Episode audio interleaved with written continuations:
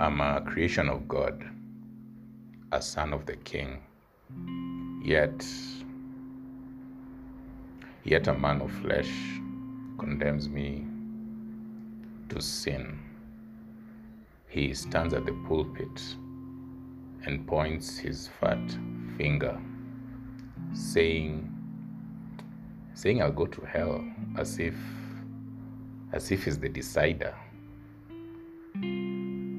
Hypocrisy of man elevates himself to God. Seeing the speck in my eye, yet in his ignores the log.